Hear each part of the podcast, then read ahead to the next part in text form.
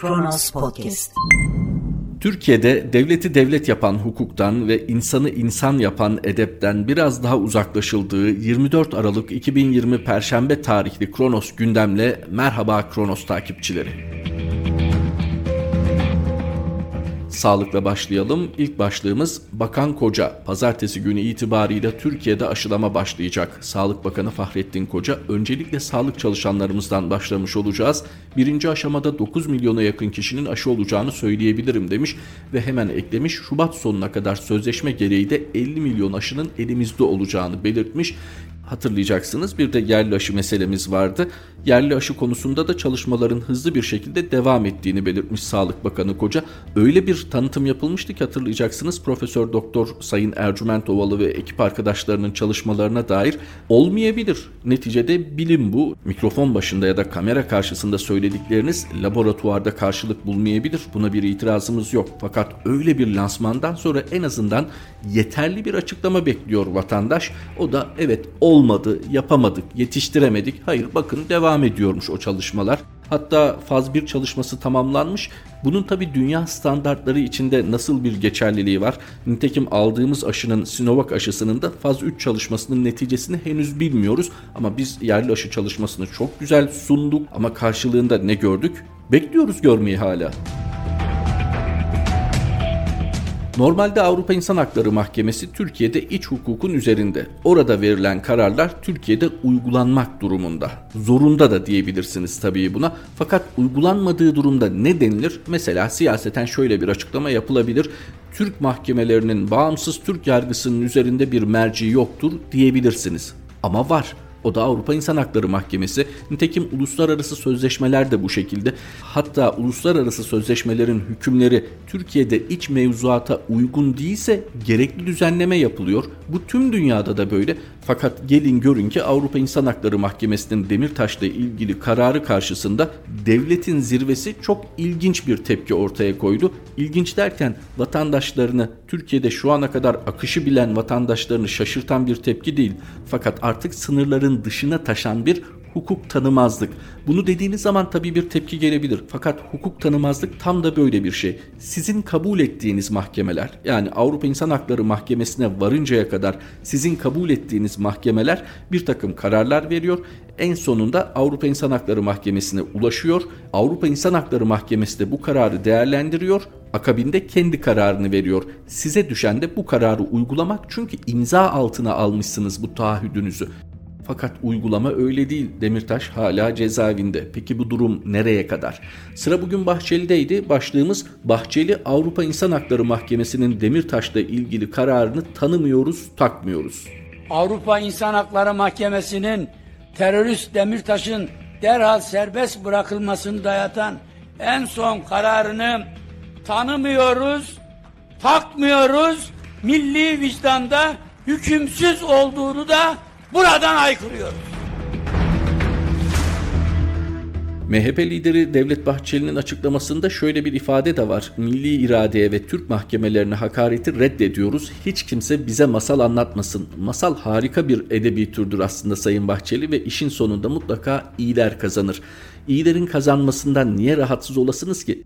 MHP Genel Başkanı Devlet Bahçeli sadece Demirtaş'la ilgili Avrupa İnsan Hakları Mahkemesi kararını değerlendirmedi. CHP Genel Başkanı Kemal Kılıçdaroğlu'nu eleştirmeyi ihmal etmedi. Ardından da İyi Parti Genel Başkanı Meral Akşener'e seslendi. Hatırlayacaksınız daha önce Meral Akşener'e eve dön çağrısında bulunmuştu. Zaman zaman eleştirmişti, zaman zaman suçlamıştı ama bu çağrıyı da ihmal etmemişti. O çağrıyı yineledi Bahçeli. İyi Parti Genel Başkanı Meral Akşener'e bir kez daha MHP'ye dönme çağrısında bulundu Dedi ki muhatabına masa kur demedik, evine dön dedik, hala zaman vardır, bu önerimiz geçerliliğini korumaktadır. Diyorum ki dön evine bitsin bu çile. Sayın Akşener de sosyal medyada dikkatinizi çekmiştir. Kısa bir cevap verdi Devlet Bahçeli'ye. Demirtaş'la ilgili Avrupa İnsan Hakları Mahkemesi kararı konuşuluyor, tartışılıyor. Hatta hukukun sınırları çok çok zorlanarak tartışılıyor. Peki Demirtaş'ın tepkisine sıradaki başlık Kronos Haber'de Demirtaş hep birlikte kazanacağız. Türkiye beşli çeteden büyüktür.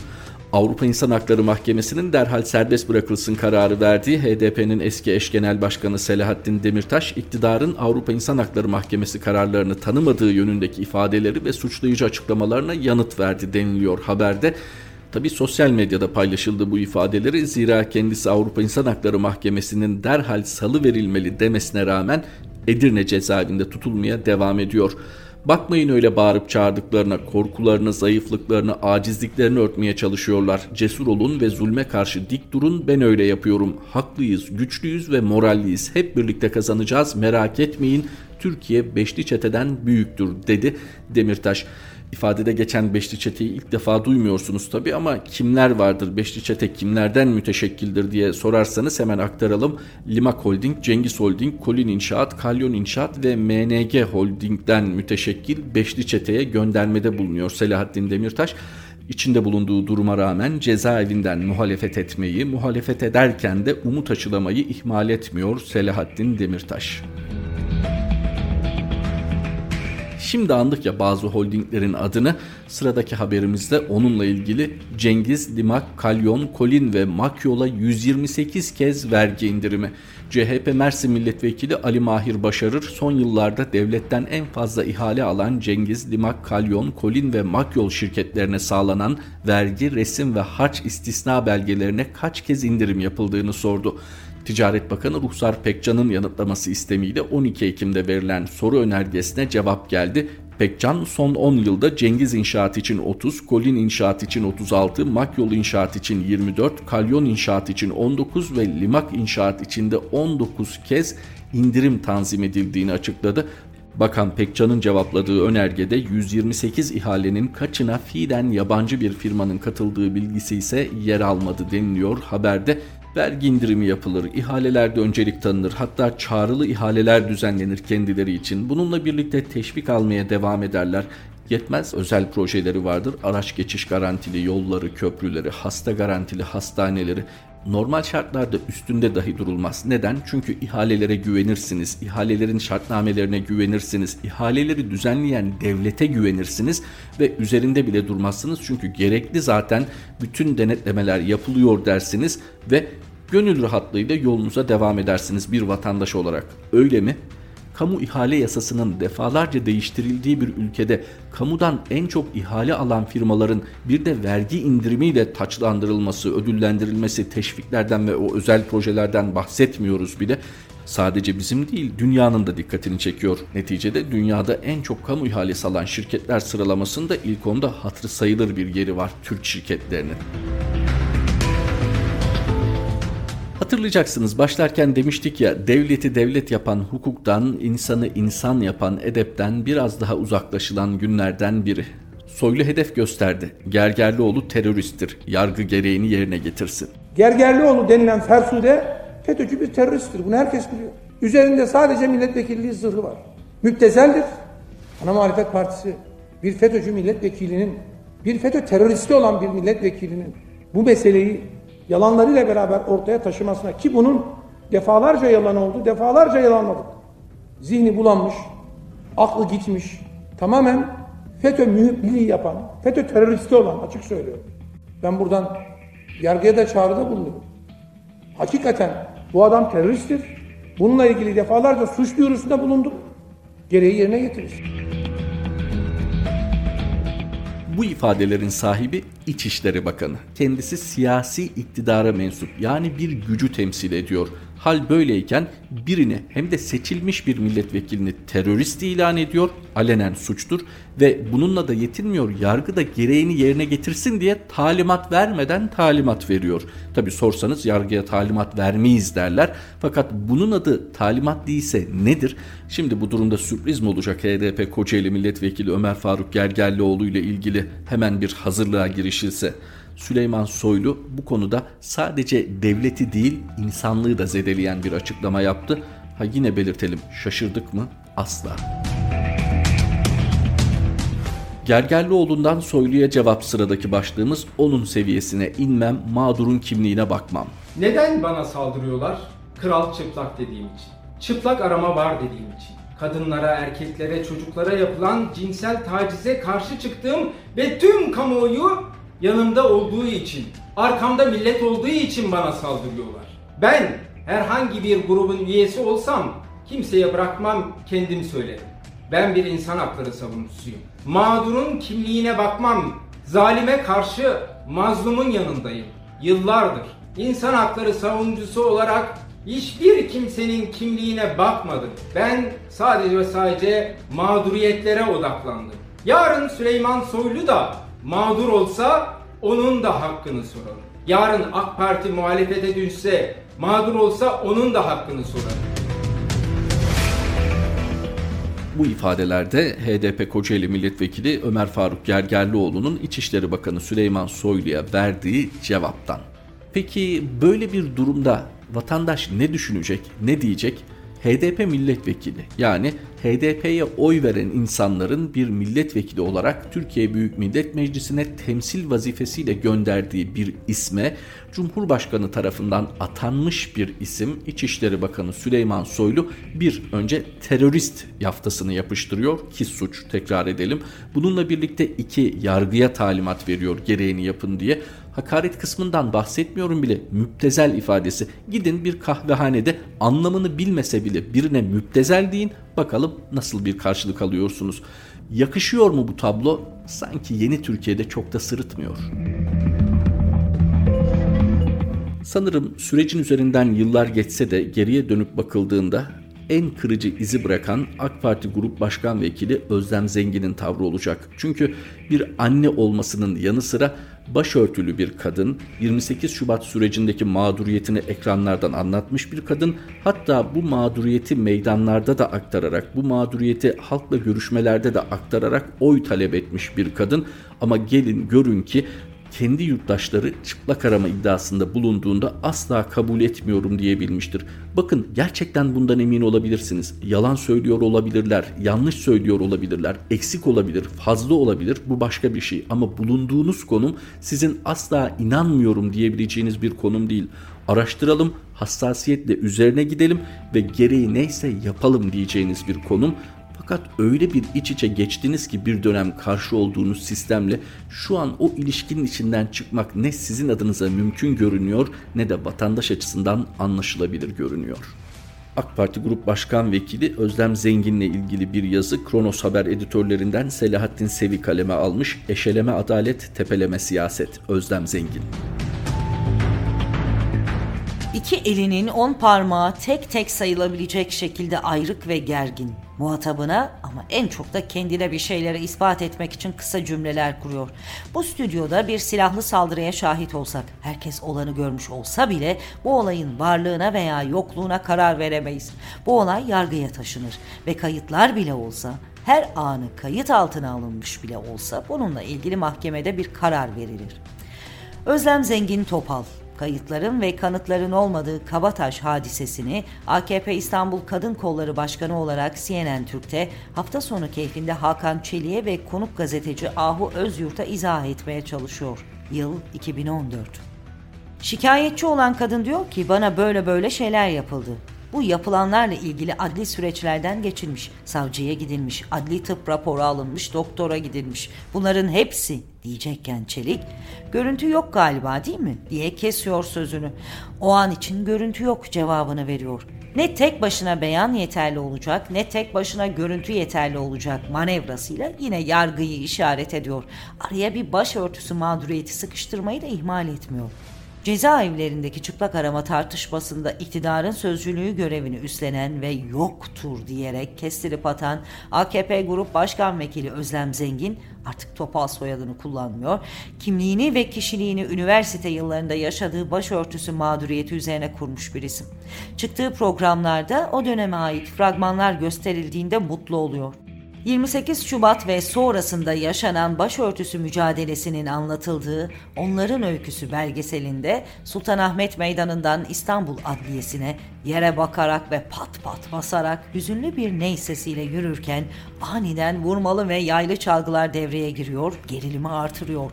Tok bir erkek sesi, bir kadın ki hayatı çocukla hukuk arasında, bir anne ki ömrü adaletle merhamet arasında diyor.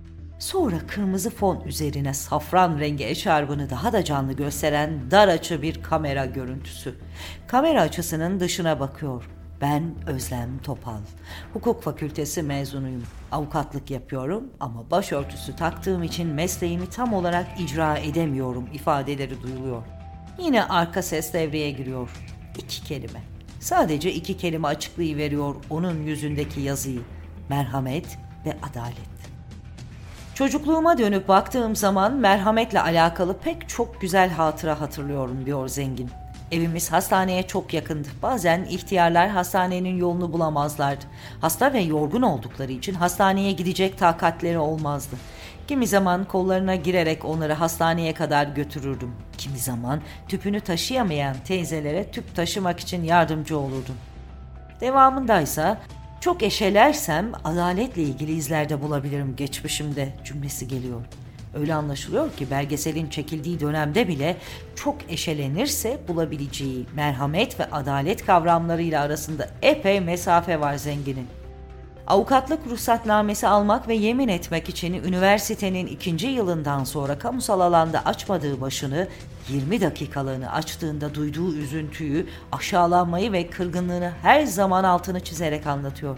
Peki nasıl oluyor da böyle mağdur ve dertli bir kadın kendisinin de dahil olduğu parti tarafından yönetilen ülkede polis merkezlerinde ve cezaevlerinde çıplak aramaya maruz kalan kadınlarla en küçük bir empati kurmuyor ya da kuramıyor. Kendisinin hala iyileşmeyen yaralarını iktidarları döneminde başka kadınları da reva görmeyi nasıl açıklıyor? Kadınlar ve anneler ne kurdukları STK'lerin ne de içinde olduğu iktidar partisinin gündeminde. Özlem Zengin açık hak ve hukuk ihlallerine neden duyarsız? Yıllar önce hep kendisine nasihatler veren babasının da izlediği bir parti kongresinde AK Parti dişi bir kelimedir diyordu zengin. Çünkü AK Parti'nin var olmasında bugüne kadar yok olmasında çünkü AK Parti'nin var olmasında, bugüne kadar yol almasında ve büyümesinde kadınların çok büyük bir önemi var. Peki şimdi kendinden olmayan herkesi diş göstererek hizaya getireceğini mi düşünüyor? Daha iyi bir Türkiye artık bize az gelir. Daha iyi ve yeni bir dünya. Değerlerinin yeniden tanımlandığı bir dünya ve artık yeni Türkiye ve yeni güç diyoruz derken o gücün kendisini ve partisini elbette bütün Türkiye'yi zehirlediğini fark etmiyor mu? Bilmek herkese çok büyük sorumluluklar yüklüyor. AKP milletvekili zengin bilmezden geliyor. Çocukluğunda yatılı okula giderken babasının her şeyi okusana aşinalık sağlar sözünü unutamıyor. Tabelaları, levhaları, önümdeki ilacın adını, kalemin markasını. Her şeyi okuyan zengin elbette sosyal hayatı da okuyor, yargı ve hukuk sistemini de. Şeyi hatırladım Fadime sözleriyle Ülke TV'de birlikte ekrana çıktıkları ve kotardıkları sözüm ona. İnce işlerde Fadime Özkan'a dershaneler sürecinde onlara etkin rol vermişlerdi. Onların hem dernekleri hem ev ablaları vardır diyen zengin aslında çıplak aramaya maruz kalanlara aşina. Kim olduklarını gayet iyi biliyor. Fadime Özkan'ın devlet aklına şapka çıkardığı programda FETÖ'nün medyasına, bankasına, dershanelerine yapılan operasyonda o ablaların ve kadınların kendilerini yerlerde sürüklediklerini, kaşlarını gözlerini patlattıklarını biliyor ama sonra her ikisi de onların aslında figüran olduklarında ittifak ediyorlar. Hiyerarşi içinde görevleri var. Yargılanacaklarını bildikleri bir dönemde hamile kalıyor. Bebekleri küçük, bebek sahibi oluyorlar. Örgütlü bir durum var. Hukuk kökenli siyasetçinin dilinin ucunda örgütlü hamilelik New Age bir kavrama dönüşüyor. Yani Özlem Zengin'in tabiriyle kadınlar ve çocuklar üzerinden yeni bir şey açalım çabası, her şey. Oysa kim olduklarını bildikleri kadınları dinleyebilir, haklarını aramalarına en azından saygı gösterebilirdi zengin. Tabi bir zamanlar merhamet için tüpünü taşıdığı teyzeleri unutup tüpçünün gazetesinde onursal genel yayın yönetmeni olan Ertuğrul Özkök'ün köşesinden dirsek atmasına rağmen diyalog kapıları aradığı kadar ötekileştirilen kadınlara da saygısı olsaydı. Merhamet ve adalet bir çocukluk hatırası olarak kalmamış olsaydı. Üç çocuk annesi Özlem Zengin'e artık pek bakmıyorum dediği aynalarla dost olmayı tavsiye etmekten başka çare yok. Selahattin Sevin'in satırlarıydı Özlem Zengin'e dair. Böylece geldik Kronos gündemin sonuna. Kronos Haber'de tekrar buluşmak üzere. Hoşçakalın. Kronos Podcast